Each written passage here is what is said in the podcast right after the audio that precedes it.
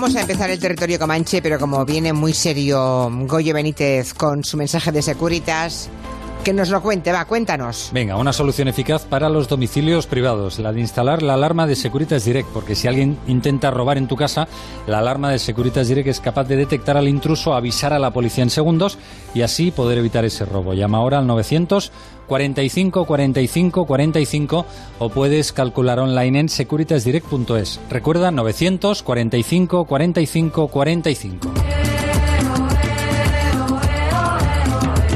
Estamos todos, así que vamos a pasar lista para comprobarlo. Tenemos a Máximo Pradera mezclando martini con vodka, así para Hello, meterse, hello, hello, para meterse en la, en la piel de un espía, ¿verdad?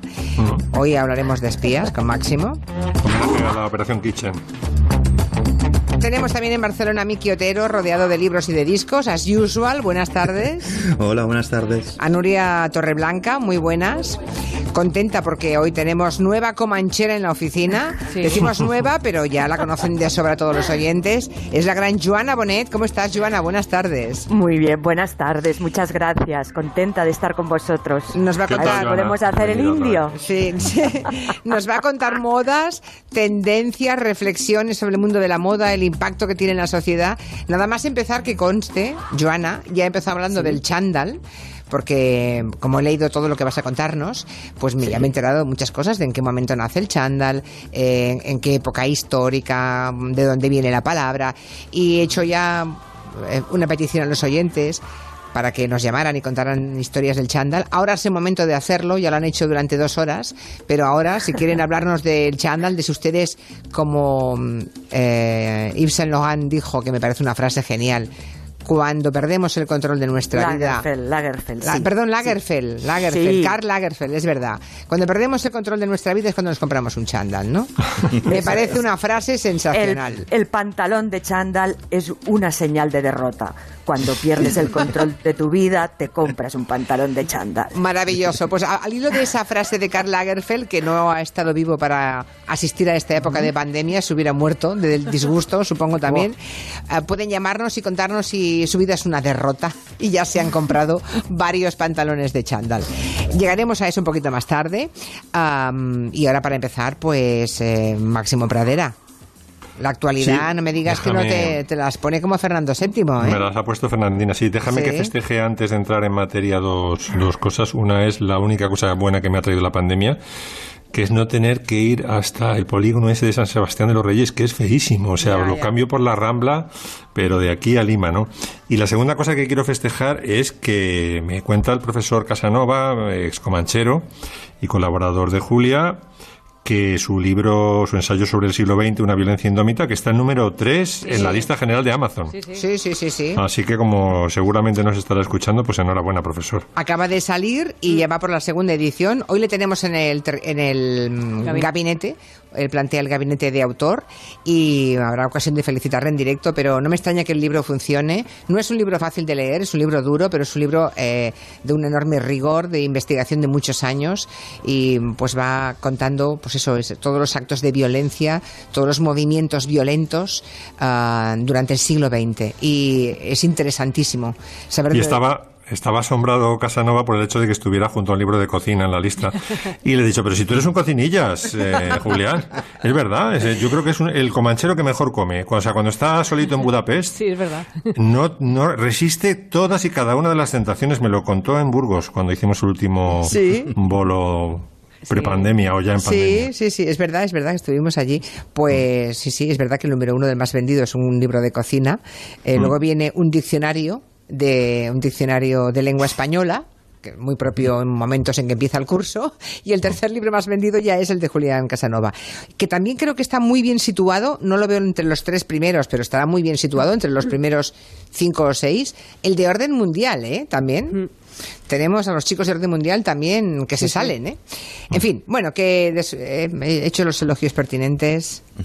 Vamos a la kitchen o a lo que quieras. Máximo. Bueno, cuando me enteré yo de que eran los espías, y pues me enteré de coña, me enteré en el año 65, yo tenía siete añitos, con la serie El Superagente 86.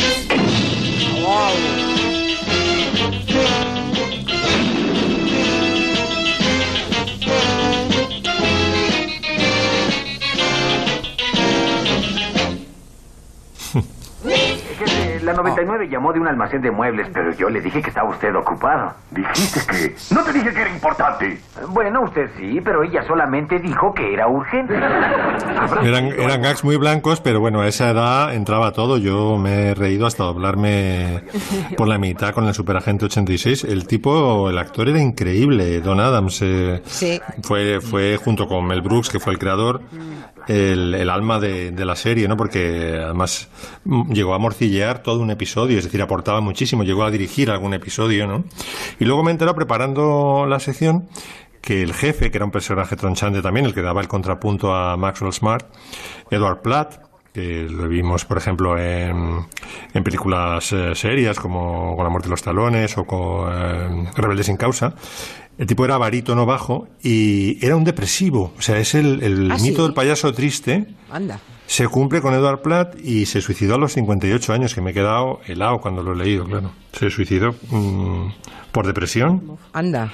A los 58 años. No sabía nada, ¿eh? No sabía nada de, de lo que había ocurrido con los protagonistas. Y, y de la protagonista, porque había, ¿cómo se llamaba? La gente 99 era, ¿no? Sí, sí, eh, Barbara Feldon eh, vive todavía. Vive Eh, todavía. Mm. Don Adams ha muerto, Edward Platt ha muerto, eh, pero, pero Barbara Feldon sí, ya es, es- es muy mayor.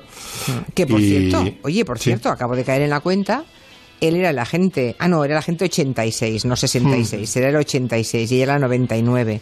Estaba yo pensando en lo del 66-99, ya sabéis, el, el demonio y Dios, pero no, no, no, no, no. Es Sí, verdad. todos recordamos los aparatos, los galles, ¿no? Eran tronchantes, el, empezando por el teléfono, el zapatófono. Muy de mortadelo, Que- ¿no? Muy de mar, pero, pero antes de Mortadelo, Sí, claro. sí, sí, claro. El peinófono que... ¿eh? Dime. Sí, no, digo ya la careta con todas esas puertas que se cerraban, que a mí me Sí. recuerda a cuando voy a la seguridad social o tengo que hacer alguna gestión que me pierdo en, en las puertas. Era una gran serie. Había, y además, ¿os acordáis que había un tonto aún más tonto que, que, que, que el Superagente 86, que era Larabi, el ayudante del jefe?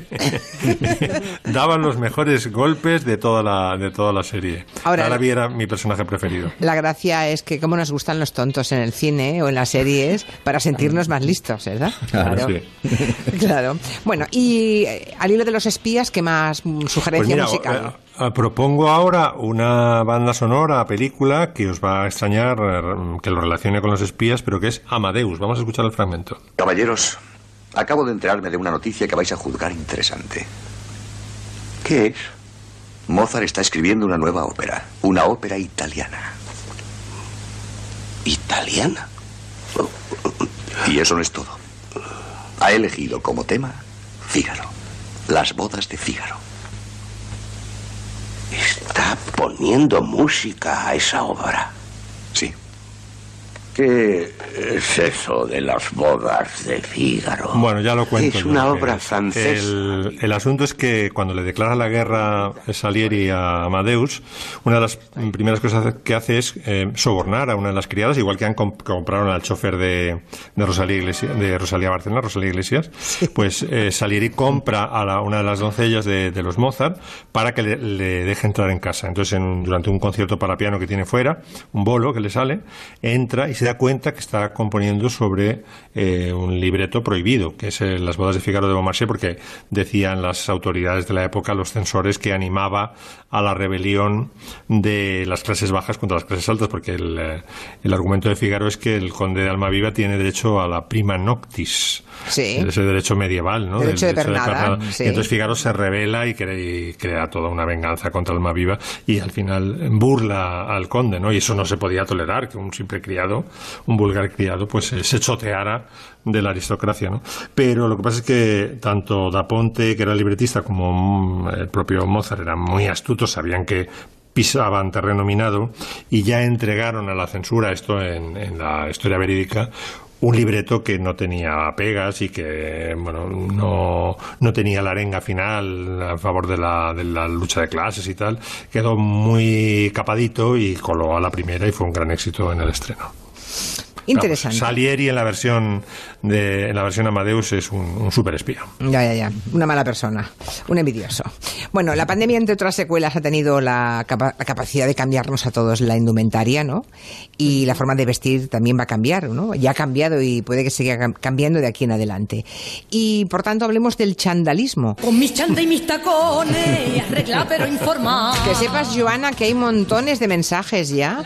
Dicen, me dice una oyente, por favor, que yo voy todos los días en chándal, que soy profe de educación física. Bueno, ya, pero tiene usted un buen pretexto. Una Claro. cosa es esa y otro es, pues eso, abandonarse y ponerse pantalón de chándal, porque como no aprieta, da igual 5 kilos más o menos. ¿No? claro, Claro. esa- eso es lo que pasa. Esa es- ahí está la señal de derrota. Bueno, cuéntanos, Joana, ¿cuándo nace esto? Bueno, a ver, hoy están, los tiempos que vivimos no son buenos para el dandismo. Eh, La resaca anímica del virus pues nos lleva a una onda expansiva de languidez, incluso de decadencia. Y hay un punto de dejadez que parece como que el, el espacio íntimo, el espacio, eh, digamos, privado, empieza a invadir el espacio público. ¿Por qué? Pues porque la gente se viste de, ma- de una manera más indolente. Sin duda, con prendas de deporte, son, es- son las grandes estrellas las más beneficiadas, digamos, por este momento en el cual la ropa estructurada, el código de reunión de trabajo, mm, de salir a tomar una copa, es decir, la noche está cancelada, está cerrada, Claro. eh, los eventos también. Por lo tanto, ha surgido una onda de la llamada ropa de salón. ¿Qué es la ropa de salón? ¿Qué pues es la ropa de salón es el pantalón de chándal de toda la vida, al cual ahora Loewe pues le ha puesto un cordoncito, un cordel eh, para tener la cintura graduable y le ha llamado yoga, yoga pants, ¿eh? los, los pantalones de yoga, Madre que son mía. hoy los que vestimos, además de leggings, además de ropa pues holgada, floja, mm, que no nos apriete. Bueno, la, la- la ropa con la que se suele tal- teletrabajar. Es decir, no, no vamos con corbata, ¿no? A, a la mesa del comedor para empezar la jornada. Algunos quizás sí, también sería interesante. Pero bueno, el caso es que hay un gran apogeo de- del chándal que es maravilloso. Tiene una historia increíble. ¿Tú sabes de dónde viene el nombre? ¿De dónde procede este nombre? Lo sé porque he leído lo que me has, Lo has lo que has leído. preparado, pero eh, Sí. yo no lo sabía, así que cuéntaselo a los Sí. oyentes. Bueno, pues eh, eh, chándal viene de marchandile, que significa comerciante de ajos. Toma, castaña. Eran los, los vendedores de verduras que en el mercado de Les Halles que también es una con- con- contracción de, de ajos en, en francés, que es Sí. llevaban pues unos, unos jerseys de canalé eh, muy abrigados porque hacía frío.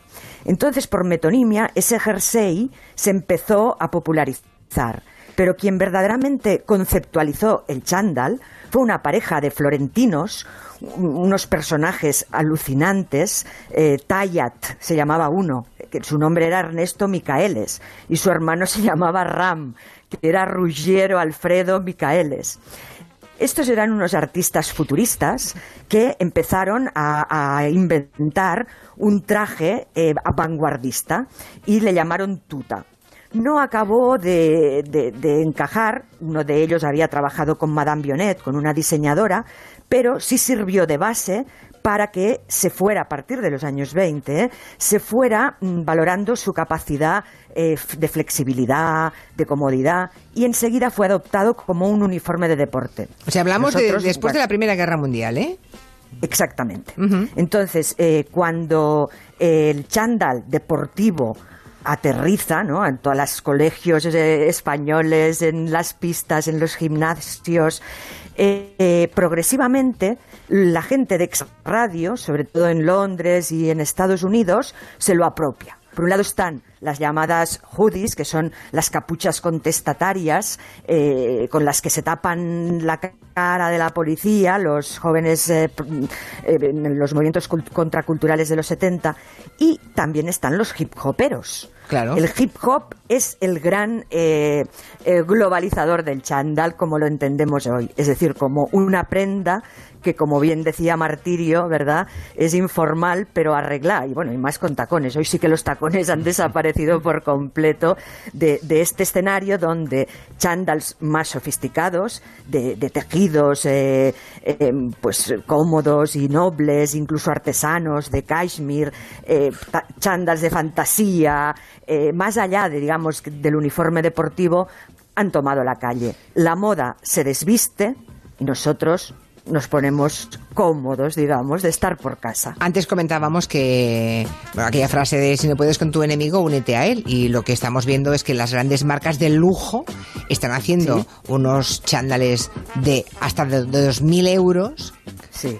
para que... Para ¿Eso en que mercadillo lo venden? No, no, es tremendo, es tremendo, de verdad, que yo he estado navegando por internet mirando Sí. y he visto algunos de dos de pantalones de chándal de mil y pico de euros. Sí, yo, ta- yo también he buscado. No, no, y con ¿eh? ¿Habéis buscado? Es- Yo, yo en, ju- en junio ya empecé a buscar por si había una segunda ola. Ya empecé a buscar porque es un signo de derrota el chándal, pero hay que perder con dignidad. Y sobre todo hay que Claro, plantar pantalla. eso, eh, muy bien dicho. No, me, no digáis cómo, cómo de repente aparecí en una web que vendía chándal que replicaba uniformes bélicos de otros siglos, ¿no? Y había como había el chándal de, digamos, del, del emperador del Imperio Austrohúngaro, el chándal eh, de Barry Lyndon. de- bueno, le pasé a Máximo Pradera ese link porque creía que fuera, sería de su interés y él eligió el de Enrique VIII, ¿verdad, Máximo? ¿Te acuerdas? ¿Te acuerdas histórico. Son como chándals históricos, son muy curiosos. Le paso a Nuria las fotos y creo que Eulalia Las las tenemos ahí, visto, sí, sí, ahora la subirá. Es de un kit, Sí, es sí, de un son kit atronador. Pero- Terribles. También hubo un momento muy especial en España que fue el chandalismo folclórico.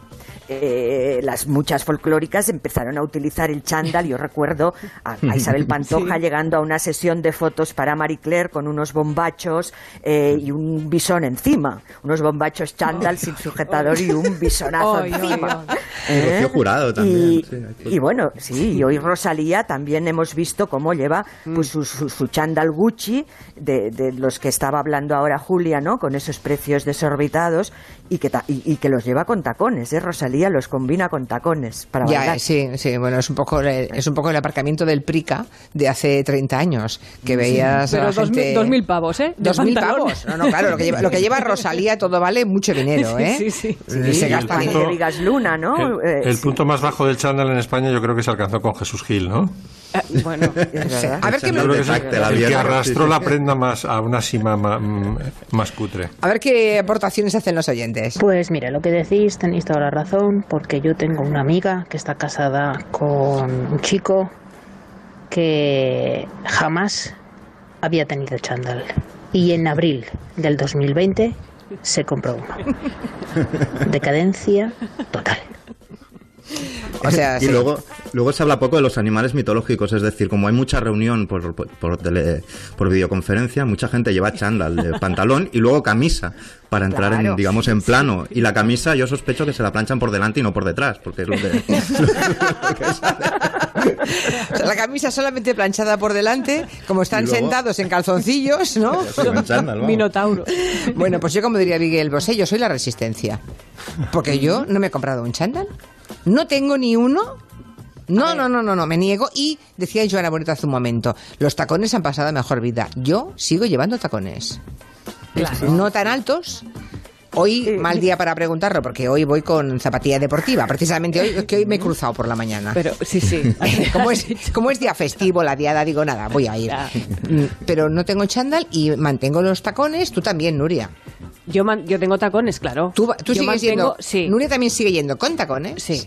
Eh, y no te veo tampoco en chándal en casa, ¿eh? A ver, yo en bueno, en casa. A ver, lo que es el pantalón, vale, compro. La Sí, parte de arriba no. Vale. Porque no, no. Una tiene una dignidad. Claro, ¿sabes? como mucho nos ponemos la parte sí, de abajo y, arriba una camisita de, Es de- la cintura. Una camisa de, de- de tirantes de encaje, ¿no? Exacto, la, clave está en la cintura. Pues Julia, me ha recordado que en una ocasión estuve hablando con, después de- del atentado de las Torres Gemelas, con Glenda Bailey, que había sido, bueno, era directora de Harper's Bazaar en Estados Unidos, y le pregunté cómo lo llevaba, qué, qué- qué es lo primero que había hecho, y me dice, pues ponerme unos tacones de, de 16 centímetros. Eso ya. Y no me bajo de ellos. 16 Lo necesito, no. necesitaba elevarme. Ya, ya. Pero 7 u Del 8 suelo. centímetros, que es una cosa normalita, ah, eso está bien, eso está bien. Bueno, por aquí dice un oyente que en francés, curiosamente, al chándal, aunque el origen sea francés, no se le llama chándal, se le llama survêtement. Surbetemán, ¿eh? Surbetemán. O sea que el resto del en, en el mundo español hemos, del mundo. hemos asumido la palabra vendedor de ajos, de ahí viene eh, chándal, y resulta que los franceses no le llaman así. Bueno, a, a la vuelta en un par de minutos, Miki Otero nos habla de un, de un libro maldito que ahora se reedita y que ha inspirado algunas canciones muy famosas. El coronavirus ha demostrado lo vulnerables y lo frágiles que somos, cambiando muchos de nuestros comportamientos y hábitos, pero también nos ha descubierto ciudades sin retenciones, sin contaminación y con más espacio para los ciudadanos. ¿Por qué no mantener esas pequeñas cosas? Si administraciones, empresas y ciudadanos ponemos de nuestra parte y evitamos las horas punta, armonizaremos la actividad económica y la calidad de vida, haciendo que nuestras ciudades sean más competitivas. Dirección General de Tráfico, Ministerio del Interior, Gobierno de España. Cada mañana hay más de una voz, más de una opinión y un punto de vista, más de una entrevista y más de una sonrisa. Y todas están en más de uno. Cada mañana la actualidad y su análisis, información y debates, entrevistas y opiniones, las voces de la noticia y las voces del humor. Mañanas de información y entretenimiento. Desde las 6, más de uno. Así son las mañanas de la radio con Carlos Alsina. Los perfumes Poseidón de Instituto Español recomiendan este programa. Onda Cero Madrid 98.0. Esta es una reseña real en Google de un paciente de Adelgar.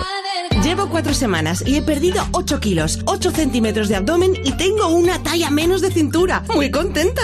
Más de la mitad de los pacientes de Adelgar vienen recomendados por otros pacientes. Por algo será. Reserva tu primera consulta informativa gratuita en el 91 577 44 77 y en adelgar.es. Vuelven Bevilacqua y Chamorro con El Mal de Corcira, la novela más esperada de la serie negra de mayor éxito. El Mal de Corcira, la nueva novela de Lorenzo Silva. La recordaba exactamente así. Una tostada doble, crujiente, con su tomate triturado. Mm, y al lado un exquisito café recién hecho. Reencuéntrate con tu desayuno rodilla desde solo 2,20 euros. Rodilla, qué bien sabe volver a vernos. ¿Estás pensando en ponerte pelo? En Insparia, la clínica de Cristiano Ronaldo, tenemos la solución definitiva gracias al trasplante capilar. Llegamos para revolucionar el sector y lo hemos logrado, implantando el máximo número de unidades foliculares posibles en un solo día. Llama al 900-622-150 o entra en insparia.es y pide tu consulta gratuita. Los cuentos no siempre tienen un final feliz. Si tu marido te ha salido rana o tu mujer hace conjuros y tenía una escoba escondida, sé feliz y come perdices, pero tú sola. En Plus Legal Abogados te ayudamos con tu divorcio. 91 217 18 57 o visita pluslegal.es. Oliver y Alcázar, especialistas en implantología de carga inmediata, traen a España los implantes corticales para pacientes con reabsorciones extremas de hueso, sin injertos óseos, prótesis definitivas en menos de un mes y a un precio muy competitivo. Confía en Oliver y Alcázar y vuelve a sonreír. Infórmate en el 91 564 66 86 o en oliverialcázar.com. Poseemos todos los equipos y garantías de seguridad para nuestros pacientes frente al COVID-19. Todas las puertas que imaginas en Bricolaje Moraleja. Tenemos los mejores precios porque somos fabricantes. Visita nuestra exposición Calle Timanfaya 4 Humanes, bricomoraleja.com. En la ganadería Organic producimos la mejor carne del mundo. Hacemos cría ecológica de las razas Angus y Wayu, 100% sostenible. Nuestra carne es deliciosa y saludable, extremadamente tierna y jugosa. Va del campo a tu casa, sin intermediarios, a un precio justo. Si pruebas Organic, solo comerás Organic. Nosotros te la llevamos gratis a tu casa. Haz tu pedido en el 910-2010, 910-2010 o carneorganic.com. Organic, la mejor carne del mundo. Onda Cero Madrid, 98.0 FM.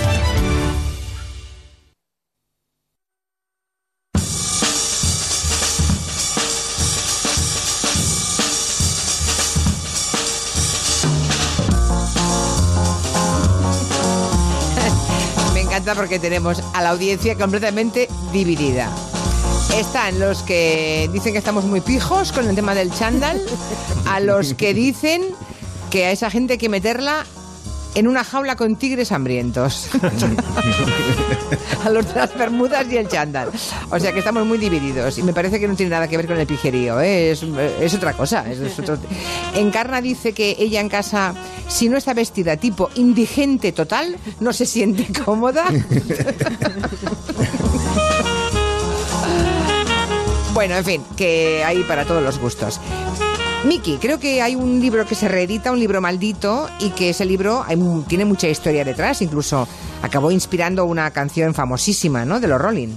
Sí, el, libro, es, bueno, es una obra maestra, básicamente es el Maestro y Margarita, o el Maestro y la Margarita, de Mikhail Bulgakov, y, y, es una novela que, bueno, se estuvo censurada durante décadas en la Unión Soviética y se publicó finalmente a mediados de los 60 y desde entonces cada vez que se, que se reedita es una especie de celebración y es el caso. Ahora hay una reedición increíble aquí en España de, de la novela. La premisa, muy rápidamente, es imaginaros que llega eh, el diablo a, el diablo ¿eh? en persona a, a, un Moscú absolutamente corrompido por la jerarquía soviética en los años 30 y se empieza a pasear. Eh, por, pod podría adoptar la forma, una forma humana con chándal tranquilamente y se pasea, se pasea por un Moscú absolutamente corrompido, pero es una novela que es como este producto, el 3 en 1, eh, que son como tres novelas dentro de uno. Tenemos el diablo merodeando por Moscú y haciendo mil y unas tenemos los últimos días de Jesucristo en una conversación de mente con Poncio Pilato y tenemos una especie de novela fantástica paralela increíble. Es un delirio de, de novela increíble y de verdad, en, realidad fácil de leer y muy divertida también, ¿no? Y la cuestión es que se reedita ahora, eh, lo reedita la editorial Navona, con todas las galas, vamos, portada de tela, eh, con una traducción nueva de Marta Rebón exquisita, con 50 páginas de nota. Pero lo que quería explicar es que esta novela muchas veces explica, por ejemplo, que es la favorita de Patti Smith, por ejemplo. ¿no? Sí, es verdad. Pero otra de las cosas, como apuntabas, eh, que se recuerda siempre que, que, que, llega esta novela, es que inspiró una canción muy conocida.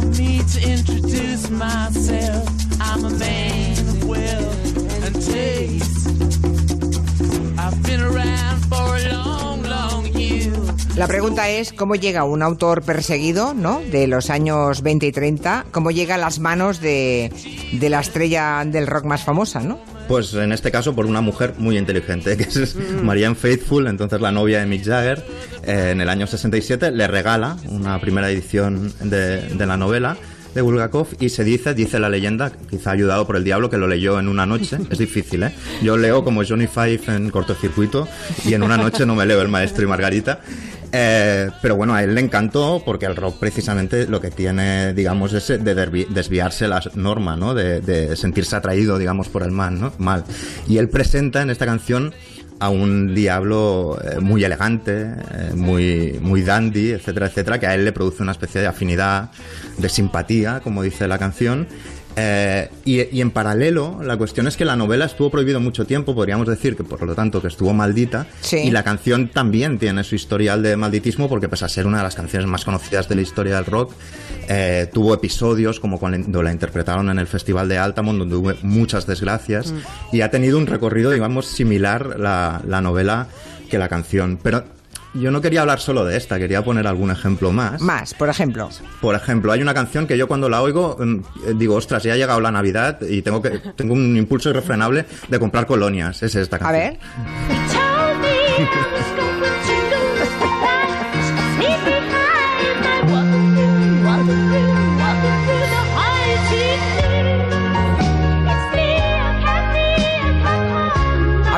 Preguntarle a Eulalia Rosa, que es nuestra música, que es la que más sabe de música, vamos, la única que sabe de música.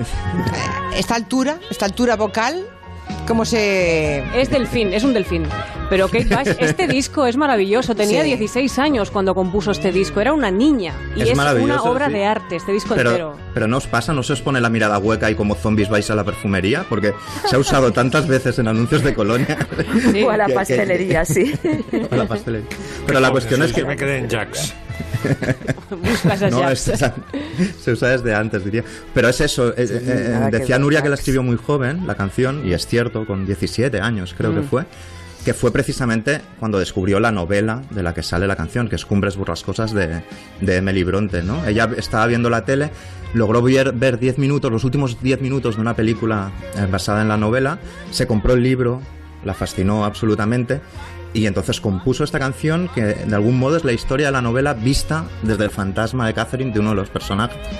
Y, hay muchos paralelismos también, porque la, la, imagen gótica y así un poco etérea y, fantasmal de, de Kate Bush, yo creo que si las hermanas Bronte, que como sabéis escribían las tres, eh, vivieran en la época de Kate Bush, hab- habrían hecho un disco, en vez de una novela, un disco similar al, al que está sonando ahora, ¿no? Qué bien. ¿Alguna otra novela ha inspirado más canciones? Hay muchas más, pero esto nos está quedando un poco oscuro, así que vayamos con una muy luminosa, que sería esta otra. Con mis chanda y mis tacos. No, esto no. Podría ser. Sueñan, sueñan en el aire. Y los años de Gabriel, trompetas, trompetas lo anuncian. Encadenado Macondo sueña Don José Arcadio. Y ante él la vida pasa haciendo remolinos de recuerdos. La tristeza de Aureliano, el 4. La belleza de Remedios, Nos, nos va sonando 100 años De soledad. Los sí, 100 años sí. de Macondo suenan, suenan en el aire. ¿A vosotros la- las tablas de multiplicarnos las eh, aprendisteis con cancioncitas? ¿Verdad que sí? Seguramente. Sí, sí, sí, sí. Pues yo sé- sospecho que con 100 años de soledad eh, serviría esta canción de, de Oscar Chávez del 72 para, te imagínate que tienes un examen de literatura, te cae 100 años de soledad, tienes que escuchar esta canción que en tres minutos te repasa siete generaciones de, de los Buen Día y te explica la, la novela a ritmo de cumbia, ¿no? Me imagino y vuelvo a vivir en mi memoria quemada al sol. Mariposas amarillas, Mauricio Babilón. Hay frases literales, ¿no?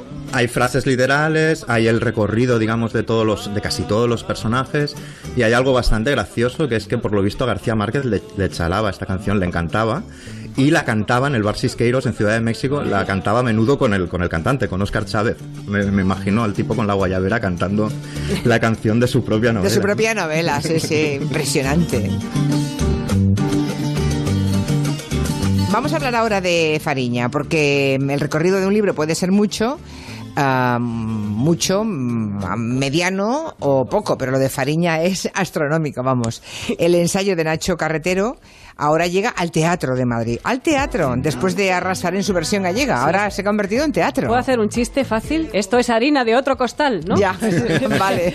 La fascinante historia del narcotráfico gallego tiene, como decías, ¿no? Tiene ensayo, tiene serie, novela gráfica, adaptación teatral en galego y ahora versión en castellano. Estamos escuchando la canción de novedades Carmiña que se compuso especialmente para la obra de teatro. Escuchemos. Qué mal baiter se llama y se va a mantener en esta versión teatral en Madrid, eh, por supuesto, vamos a decirlo bien. Fariña es ya un ensayo de culto, ya hemos hablado de él siempre que sale algo nuevo sobre Fariña, Un que llevamos ensayo, cinco eh, una años. serie, es que es todo, es Sí, todo. sí, sí, con secuestro incluido, recordemos, ¿no? Con una Espero que no hagan la, la obra teatral infantil, pero es lo único que queda realmente. Bueno, espérate, tú da, tú da ideas. Sí, con una jueza que desestimó la, la demanda sobre el libro, por eso estuvo secuestrado, ¿no? Con miles de lectores que crecieron aún más después de ver la serie, que creó cierta leyenda también sobre algunos de los narcotraficantes, algunos de esos narcos, ¿no?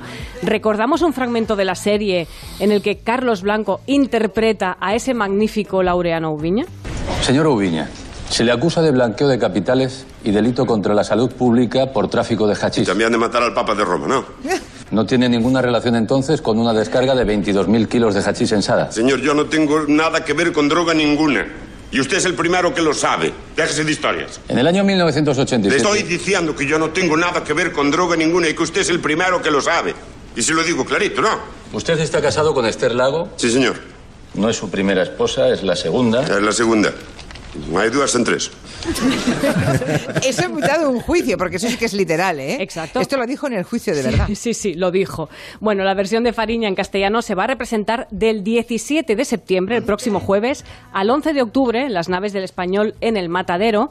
Los autores de esta, de esta versión adaptada son, por supuesto, Nacho Carretero y José Luis Prieto. El director es Tito Asorey. Los actores son Marcos Pereiro, María Vázquez, Sergio Cearre- Cearreta, Cristina Iglesias y José Touriñán.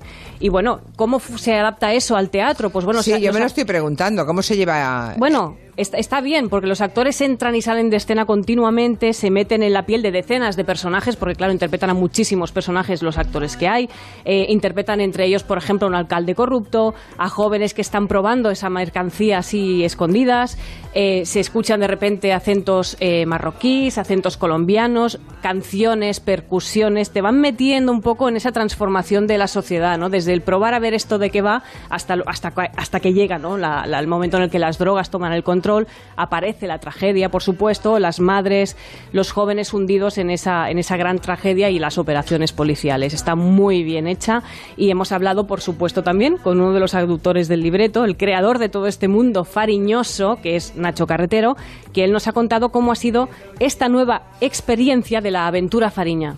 Es un nuevo reto para la aventura Fariña, yo casi me atrevería a llamarlo así ya, porque desde que publiqué el libro en 2015, además del famoso, tristemente famoso secuestro, he podido ver cómo se ha convertido en una serie de televisión, en una novela gráfica, en una línea de ropa y en una obra de teatro. Eh, más no se puede, no se puede pedir. Pero yo creo que no debería ser algo excepcional. Cualquier trabajo periodístico debería darse la mano con el ámbito cultural y adoptar muchas más formas que la puramente periodística. Y creo que estamos en el buen camino. Fariña ojalá sea un ejemplo de muchos más y de que las historias periodísticas se encuentren también presentes en el mundo de la cultura. Muy interesante. Una esto. línea de ropa. Sí, camisetas. no una línea de camisetas de Fariña que, vamos, triunfaron como la de Creme. En, en Galicia todo el mundo lleva. Todo el mundo no, lleva Desde camisetas. luego no se puede, no se puede exprimir más. ¿eh? Y al estreno de la semana que viene, Sí, sí se puede. en el estreno veremos Siempre se puede. a mucha gente que está, que bueno, que va a ir seguro a ese primer día de estreno en teatro, en el Matadero. Estarán, por ejemplo, gente del periodismo, del espectáculo. Va seguro la ministra Yolanda Díaz y a lo mejor, seguramente, Pablo Iglesias también. Hombre, Yolanda Díaz, que ejerce además mucho de gallega, mm, seguro que no, no faltará. Bueno, seguimos con la playlist de espionaje que ha preparado Máximo Pradera. A ver, ¿qué más nos traes, Máximo? Bueno, no podía faltar James Bond. James Bond salta al cine en el año 62 y así como no hay duda cuál es la mm, peor versión de Bond de la historia, yo creo que es Josh Lazenby, ¿no? este australiano que compartió cartelera con Diana Rick, que acaba de fallecer, la maravillosa chica de los Vengadores. Ha fallecido hace nada, tres o cuatro días. Eh, con la leyenda esta que siempre co- recordaba a Fernando Svars en, en lo más plus de que se metía ajos en la boca para porque era, era, ter- era muy desagradable Josh Lazenby eh, como persona se, se le había subido eh, digamos el personaje a la cabeza desde, desde el día uno de rodaje y caminaba ya como un, como un divo y tal y entonces para castigarle pues no sé si llegó a meter una, un diente de ajo pero comía comidas con ajo desde luego confirmado por ella en una entrevista que he encontrado en, en YouTube ¡Qué horror! y, y bueno, pues Ay, ay, ay, ay. eh, tampoco hay duda de quién ha sido la intérprete mejor de las canciones de James Bond. Shirley Bassey.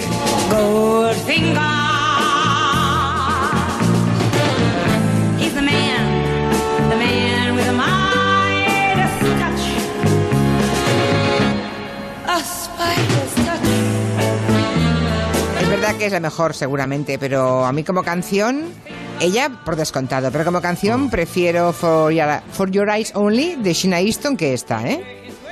Sí, a mí me gusta mucho también la de Paul McCartney, de Live and Let Die. Me- Sí, tampoco está mal. sí. Por cierto, Goldfinger se dice así, con la boca tan abierta, o es Shirley Bassey que se queda con nosotros. Yo creo que es autoparodia, ¿no?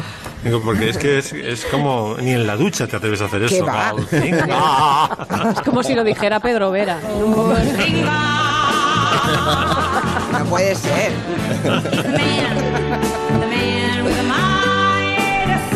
Sí, bueno, sa- sabréis que las. eh, esto lo sabrá bien, bien Eulalia, nuestra cantante, que las. eh, sobre todo las mujeres transforman mucho las vocales para poder eh, articular, llegar bien a, las, a, a los sonidos, ¿no? A las notas que se les Mm. ponen difíciles. Y no me extrañaría nada que esto más que una cosa de acento suyo, que fuera un, un recurso vocal para que le salga bien la, la nota esa que no sé cuál es. Es decir, que cambia, que cambia un poco la vocal de E a A para, para que le salga con toda la potencia, ¿no? Yo la tuve en la ronda a Shirley Bassey. Mm. Vino a cantar un par de canciones en el año 91. Sí, en el 91 fue. Y Las- te, sí, ¿te acuerdas de las otras dos eh, canciones que cantó en James Bond? No, pero- Ahora ya- no, en pues James una Bond- es Moonraker. Y la otra es Diamonds Are Forever. Ay, es verdad. Diamonds Forever. For- Muy bonita. Forever, forever. Forever. Bueno, y el segundo. Y el último, el último, la el, el último, la última música de la playlist es eh, una sinfonía de Sostakovich que tiene una historia acojonante, la sinfonía número 7, la sinfonía de Leningrado, que sabéis que Sostakovich era, de- era de Leningrado y Leningrado sufrió, eh, digamos que Hitler quería dos ciudades a toda costa por, por la carga simbólica que tenían. Una era Leningrado, que el antiguo San Petersburgo, porque se llamaba como el, el- el revolucionario, ¿no? el creador de la URSS, y la otra era Stalingrado, que, tampoco, que no consiguió ninguna. ¿no? Entonces, los eh, generales de Estado Mayor de Hitler dijeron, vamos a dejarnos demasiado, divi- demas- por, por el emplazamiento que tiene Leningrado, vamos a palmar demasiadas divisiones Panzer si intentamos tomarla por la fuerza. Vamos a hacer un, asedio y vamos a rendirlos de hambre. ¿no? Bueno, pues los de Leningrado, los de eh, San Petersburgo, resistieron tres años de asedio a base ya de canibalismo. Vamos, eh, Terrible, sí. Los episodios de guerra más espeluznantes de todos los tiempos. Bueno, Mira, ese ah, episodio también está en el libro de Julián Casanova y No me extraña. eh, sí, es maravilloso, que sí es maravilloso eh, el todo el recorrido eh, año a año, lustro a lustro, cómo se gestan esos movimientos violentos, cómo avanzan, cómo eh, después se reconvierten en otros. Bueno, ya está, a cierro comillas. Sí, pues eh, estaba componiendo la, la sinfonía, entonces lo, lo saca Stalin porque había peligro de que tomaran Leningrado los nazis. Lo llevan, eh, cuando había compuesto tres de los cuatro movimientos, a Samara, que era la capital provisional de la URSS, eh, también ante el peligro de que cayera Moscú. Ahí completa la sinfonía, se estrena en Samara y luego lo que hacen es eh, convierten toda la partitura, que es jodidísima, a microfilm, de ahí la conexión con el mundo de los espías, lo meten en, en un avión que hace eh, Samara o, Moscú-Teherán, desde Teherán va en coche hasta el Cairo, que ya era zona británica, bri- eh, desde el Cairo en avión o en barco hasta Londres, eh, la primera, eh, el primer estreno fuera de la URSS es en Londres, y luego llega también a Nueva York, donde lo estrena Toscanini, que tenía, eh, no sé si sabéis, la virtud de sacar de quicio a todos los compositores, porque eh, Toscanini eh, le mandaron a Sostakovich la versión de la séptima que había dirigido Sostakovich de Toscanini y dijo, es asqueroso lo que ha hecho este tío con, con la- con mi sinfonía. Y sabéis que le ocurrió lo mismo con Ravel. Con Ravel, cuando Toscanini estrenó el bolero de Ravel, eh, Ravel salió indignado dice, usted ha doblado el tiempo, se ha pasado la- mis indicaciones de la partitura por el forro de los caprichos, ha hecho un acelerando al final que no viene a cuento, y dijo, eh, mamá, es, que si no la toco como, como yo la toco, es- su sinfonía se va a caer al suelo, y dice, pues prefiero que no la toque en absoluto. Eso le dijo Toscanini, Ravel a Toscanini, que era un des, despanzurra partituras. Y bueno, la, la emocionante de esta, de esta sinfonía es que fue estrenada por fin en Leningrado con eh, unos músicos que estaban... eh, ¿Os acordáis de Evasión Victoria cuando pide Michael Caine todos los jugadores que estaban en la, en la otra Alemania y que llegan raquíticos, Sí. eh, que, que llegan y hay que darles de comer y tal? Bueno, pues los músicos de, de la que, que- que interpretaron la, la Sinfonía número 7 en Leningrado durante el asedio estaban así, estaban directamente algunos creo que... Famélicos. mm, famélicos, morían en el ensayo y tal, o se desmayaban en el ensayo, ¿no? Pero consiguieron estrenarla. Entonces pusieron toda la megafonía eh, en las murallas de la ciudad, llegaban las notas hasta los nazis y los un general nazi dijo, y entonces comprendimos que jamás podríamos tomar, tomar Leningrado porque, claro, demostraron un coraje los soviéticos a prueba de panzers. Ahora viene el trimestre dorado, ¿no? Para la, para el mundo de, para el comercio, para el mundo de la moda. Joana, los Así meses es, previos eh. a Navidad es el momento en que hacen una buena parte de la facturación de todo el año. ¿Qué va a ser de todos ellos? Los miles y miles de puestos de trabajo vinculados a eso, ¿no? A partir de ahora. Desde, desde el Black Friday hasta la campaña de Navidad, eh, bueno, mm, para muchos eh, puede ser la, la salvación, aunque en España la caída del minorista y de los diseñadores de moda que engloba la asociación ACME ha caído un 90% durante la pandemia. Eh, esta semana ha surgido una iniciativa llamada eh, Madrid es Moda, en la cual se apuesta por eh, lo- lo- solo por lo que ahora podemos apostar, que es por lo sostenible, por las prendas con valores, no, las prendas insignificantes, por el mm, consumo de cercanía, por el componente creativo, porque la moda es un lugar que nos lleva a alguna parte, por el mantenimiento del tejido local, eh, por la confección y, y por la confección exquisita y, y a la vez también pues por producciones mucho más lentas. Eh, te- estamos retrocediendo en, en- en Sí, concepto ¿eh? y en visión. Se nota Sí, mucho en, las colecciones muchísimo más pequeñas, ¿no? Más... Sí, bueno, muchísimas marcas no han, pod- no han podido producir todo lo que habían diseñado, han producido una tercera parte con sí. suerte, Mm. pero por otro lado se están incorporando cada vez más las artesanías tradicionales. Mm, En España hemos sido muy tontos porque la mayoría de, de diseñadores internacionales vienen aquí a fabricar las alpargatas, por ejemplo Jimmy Choo, las alpar- que es una marca de lujo, eh, sede en Londres, eh, fundador malayo, eh, artesano del zapato lento y de alta costura. Vienen a España a fabricar y a producir. Y en cambio aquí, pues bueno, pues no, no los hemos apreciado como, como se merecen. Y esta iniciativa de, de Madrid es moda y del concepto pues de la moda lenta española, en definitiva, destierra complejos de, inferiori- de inferioridad. Eh, no tener grandes grupos de inversión detrás no quita a menudo el, valor del trabajo. Hoy la moda, eh, Julia, es la casa. Eh, la casa ocupa el centro. Las marcas de moda quieren ser marcas de estilo de vida. La casa marca la frontera entre el exterior contaminado y nuestra intimidad a salvo, ¿no? En calcetines, en pijama o en chándal.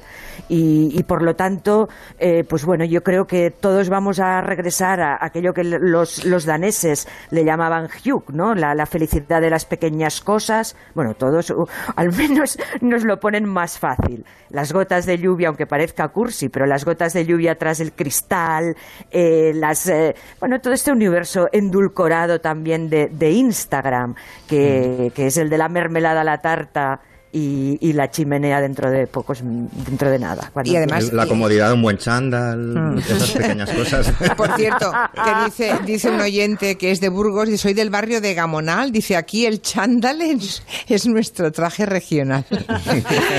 por otra parte, dice, por otra parte, a mí últimamente me está entrando una necesidad enorme de vestirme mona y salir a disfrutar. Tengo la impresión, dice esta oyente, que al primer evento social al que me inviten voy a ir este año como un árbol de Navidad. Me lo voy a poner Bueno, todo. eh, claro, si en realmente, China. claro, si- eh, claro, Está pasando. Está pasando en China. En San Valentín. San Valentín fue el 25 de agosto. Y las ventas, bueno, bueno, Prada, por ejemplo, ya hoy anunciaba Bertelli, eh, que es el, el presidente de Prada, que en China han superado los niveles del, de 2019 que desde que salieron del confinamiento han aumentado un 60% las ventas. Pero claro, los chinos son los consumidores número uno. Claro, y- por eso digo y que el lujo, cuando viajan. el lujo pueden salvarlo los chinos este año, ¿no? Sí, Si sí, han sí. recuperado de esa forma. Pero es verdad, ah, vamos a ver el Black Friday qué ocurre.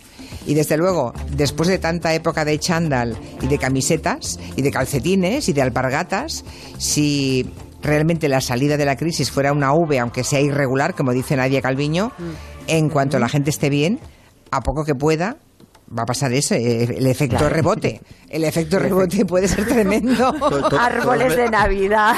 Todos vestidos de Nochevieja para bajar, bajar la basura. Sí, como, como mafiosas, como mujeres de la, de la mafia.